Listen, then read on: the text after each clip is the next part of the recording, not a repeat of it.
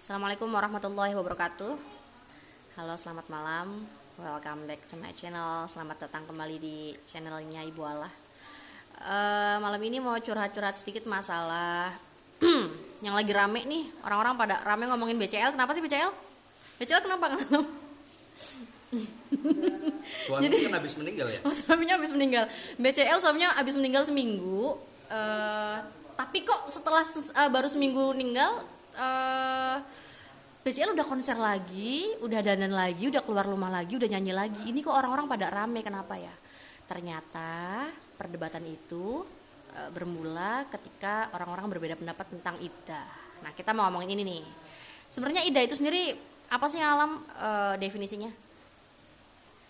Iddah itu ya bermula dari definisi bahasa dulu ya. Secara bahasa ini artinya diambil dari kata adad. Adad ini artinya bilangan, sehingga dialihkan dalam istilah fikih. Maksud dari bilangan tersebut ini maksudnya suatu masa di mana perempuan tersebut tidak diperbolehkan menikah lagi untuk atau dengan tujuan mengkosongkan rahimnya, dan juga ta'abud. Kalau sudah ta'abud artinya mutlak harus dilakukan. Dia itu tidak boleh menikah lagi. Nah, dalam larangan ini bukan hanya tidak menikah lagi, tapi keluar rumah juga, dandan seperti menggunakan minyak wangi, kosmetik dan sebagainya. Ini larangan dalam fikih karena bisa memancing orang untuk ingin menikahinya. Jadi intinya gini, dalam fikih itu ada istilah iddah. Iddah itu apa? Iddah adalah masa di mana seorang perempuan sudah tidak bersuami lagi, baik karena dicerai oleh suaminya, karena bercerai, ataupun karena ditinggal meninggal. Dan ketika seorang perempuan baru ditinggal meninggal atau ditinggal bercerai, itu dia tidak boleh langsung menikah. Nggak boleh ngalam ya? Nggak boleh. Berapa lama nggak bolehnya? Beda-beda tergantung apanya? Tergantung kondisinya, ada karena ditinggal mati oleh suaminya atau karena dicerai. Dari masing-masing tersebut kan tergantung ke perempuannya, apakah dia itu hamil atau hail. Hamil itu dalam kondisi perempuan yang sedang hamil, sedangkan hail ini tidak sedang hamil, artinya iddahnya berbeda. Berarti karena kita mau ngomongin BCL nih, berarti langsung aja kita masuk ke kategori mu'tadah atau perempuan yang iddah karena ditinggal meninggal atau iddatul wafa. Itu perinciannya gimana? Berapa lama dan apa yang harus dilakukan selama iddah? Kalau yang ditinggal mati oleh suaminya, kalau dia ini kondisinya sedang hamil, berarti iddahnya ini sampai dia melahirkan. Dalam artian melahirkan ini tidak mesti bayinya itu harus hidup. Artinya keguguran pun sudah dikatakan melahirkan. Berarti kalau misalkan seorang perempuan yang lagi hamil, suaminya meninggal, 3 hari setelah suaminya meninggal dia lahiran, bayinya lahir, berarti mas idahnya selesai. Oh, selesai. Cuman 3 hari aja. Cuma 3 hari. Begitupun kalau misalkan suaminya meninggal ketika dia baru usia sebulan kandungannya, berarti idahnya selama 8 bulan. Iya betul, selama 8 bulan. Nah, sekarang kita ngobrolin yang nggak hamil nih, Kang Alam. Yang nggak hamil itu berarti berapa lama sih dia harus menahan diri untuk nggak menikah? Kalau dalam kondisi tidak hamil, baik yang dia itu haid ataupun tidak haid, baik orang yang menapus, perempuan yang sudah menapus ataupun belum haid ataupun yang sedang haid, iddahnya kalau iddatul wafat ini sama saja, yaitu selama 4 bulan 10 hari. Oh ya. Jadi kalau seorang perempuan ditinggal meninggal suaminya, maka dia tidak boleh menikah lagi sampai dia melewati masa 4 bulan 10 hari. Nah, kalau kemarin BCL tuh kenapa ribut ya? Ternyata dalam fikih ketika seorang perempuan ditinggal meninggal suaminya, itu dia tidak hanya harus menahan diri dari menikah. Ternyata dalam fikih itu ada istilah ihdad. Nah, di sini ulama berbeda pendapat, gitu Kang Alam ya. Jadi sumber perpecahannya itu adalah di perbedaan pendapat seputar ihdad. Ihdad itu sendiri apa, Kang Alam?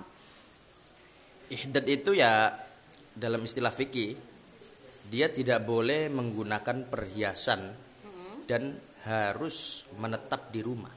Oh, jadi di fikih-fikih, kitab-kitab fikih itu banyak tertulis larangan untuk perempuan yang iddatul wafat itu adalah ihdad. Ihdad itu artinya berarti dia nggak boleh dandan, dia nggak boleh pakai parfum, dia nggak boleh, dia juga harus manzilatul maskan. Betul. Ya, harus tetap di dalam rumah, dia nggak boleh keluar selama 4 bulan 10 hari itu. Jadi dia nggak cuma nggak boleh nikah, tapi nggak boleh melakukan itu semua. Itu kenapa orang-orang kok pada rame, BCL suaminya baru meninggal seminggu kok udah keluar.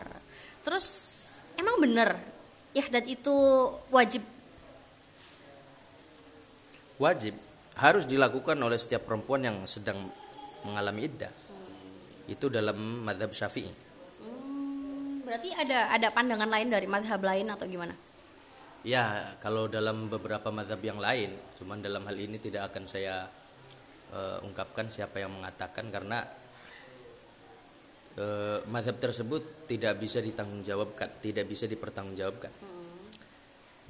Beberapa pendapat ulama yang lain bahkan justru dianjurkan untuk menggunakan perhiasan atau keluar rumah karena perempuan tersebut sedang tidak punya suami. Oh iya. Jadi gini sebenarnya tujuan aku bikin podcast yang membahas iddah ini, artinya gini, aku dan Kang Alam itu pengen cerita bahwa perbedaan pendapat seputar ihdad itu ada, dan aku pengen orang-orang menyikapi perbedaan itu dengan logis, menerimanya dengan tidak ngajak berantem. Oh, gue tim yang wajib ihdad nih, gue enggak, BCL itu salah gitu. Jadi artinya udahlah, perbedaan itu dari dulu juga ada. Kayak misalkan masalah pemutusan tanggal 1 Syawal juga dari dulu udah ada kan, Alam? Iya, dari dulu sudah ada. Nah, sekarang aku pengen cerita seputar ihdad itu. Ternyata ada beberapa ulama yang mengatakan kalau perempuan yang berkarir, kayak misalkan dia kok guru, dia kok ternyata punya pekerjaan berdagang di tempat lain, itu boleh nggak sih sebenarnya keluar rumah? Sebelumnya dibagi dulu ini, ulama ini dia ini keluar karena hajat atau ghairu hajat. Nah, ini ulama membaginya. Ada hajat, ada darurat, ada ghairu hajat, ya, artinya bukan suatu kebutuhan. Beberapa ulama mengatakan kalau hajat ini ya seperti tijaro, berdagang, atau yang sifatnya ini profesi yang untuk menyambung hidupnya dari menafkahi anak-anak yang masih kecil dan lain sebagainya. Nah, adapun darurat di sini sebagaimana dituliskan dalam kitab syarah Yaqutun Nafis ini seperti lari dari suatu bencana yang mengancam nyawanya saat itu sehingga dia harus keluar rumah, maka diperbolehkan. Begitu juga karena hajat menjadi guru atau menjadi pedagang. Beberapa ulama memperbolehkan sebagaimana dituliskan dalam kitab syarah Yaqutun Nafis. Oh, ya. Jadi ibarat atau sumber pengambilan dalilnya itu ada di kitab Yaqutun Nafis yang mengatakan bahwa perempuan yang berkarir atau punya pekerjaan itu ketika ditinggal meninggal suaminya boleh loh dia bekerja, gitu kan Kang Alam maksudnya ya? Iya, boleh bekerja, tapi dalam hal ini hanya bekerja saja, tidak diperbolehkan menggunakan perhiasan atau juga tidak boleh menggunakan parfum dan suatu hal yang terlihat mempercantik diri. Berarti ini pendapat dari kitab Yaqutun Nafis tadi. Kalau misalkan mengambil pendapat dari ulama yang tadi bilang kalau dandan juga nggak boleh, nggak apa-apa kan Kang Alam ya? Sebenarnya nggak apa-apa kan? Nggak apa-apa dong. Ya, gimana ya? Boleh lah. Boleh. Enggak, sebentar, begini.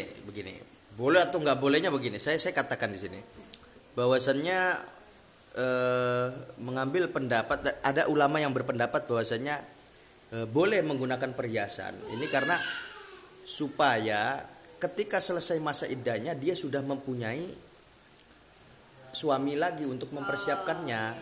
Begitu juga ditakribkan melamar perempuan yang sedang iddah secara terang-terangan itu tidak boleh. Kalau secara sindiran itu boleh.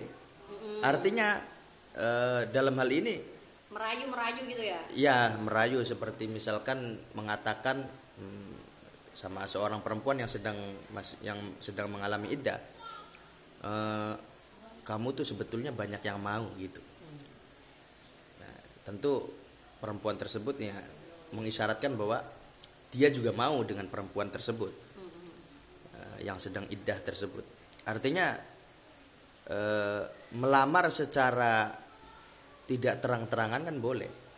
Intinya iddah ini untuk mengosongkan rahim dan tidak boleh menerima lamaran laki-laki yang lain. Dan adanya ihdad ini ditekankan supaya dipastikan tidak menikah lagi sebelum masa iddahnya selesai. Oh iya, betul. Jadi apa namanya? Kalau kemarin kan saya baca status dari teman yang dia mengatakan bahwa ihdad itu wajib dan mengosongkan rahim itu sebenarnya bukan tujuan dari ihdad, tetapi itu bukan ilat, itu hanya hikmah. Artinya melaksanakan iddah itu murni semata-mata karena ta'abud atau menaati perintah Allah yang mengatakan kalau kamu gak boleh nikah, kamu gak boleh begini, arba'ata asyuri wa asyro gitu. Hikmahnya kamu bisa memastikan kalau di rahim kamu nggak ada bayi. Tapi tadi kita juga ngobrol-ngobrol sama Kang Alam kalau ternyata beberapa ulama juga mengatakan nggak apa-apa nggak ihdad kalau memang ada hajat, kalau memang kamu kerja dan kamu harus keluar kerja gitu Kang Alam ya, berarti ya? Iya, dalam masalah iddah sepakat ulama bahwa iddah itu ada, cuman dalam masalah ihdad ini yang masih dikhilafkan. Iya. Emang perdebatannya juga adanya di situ sih. Ya, jadi dalam hal ini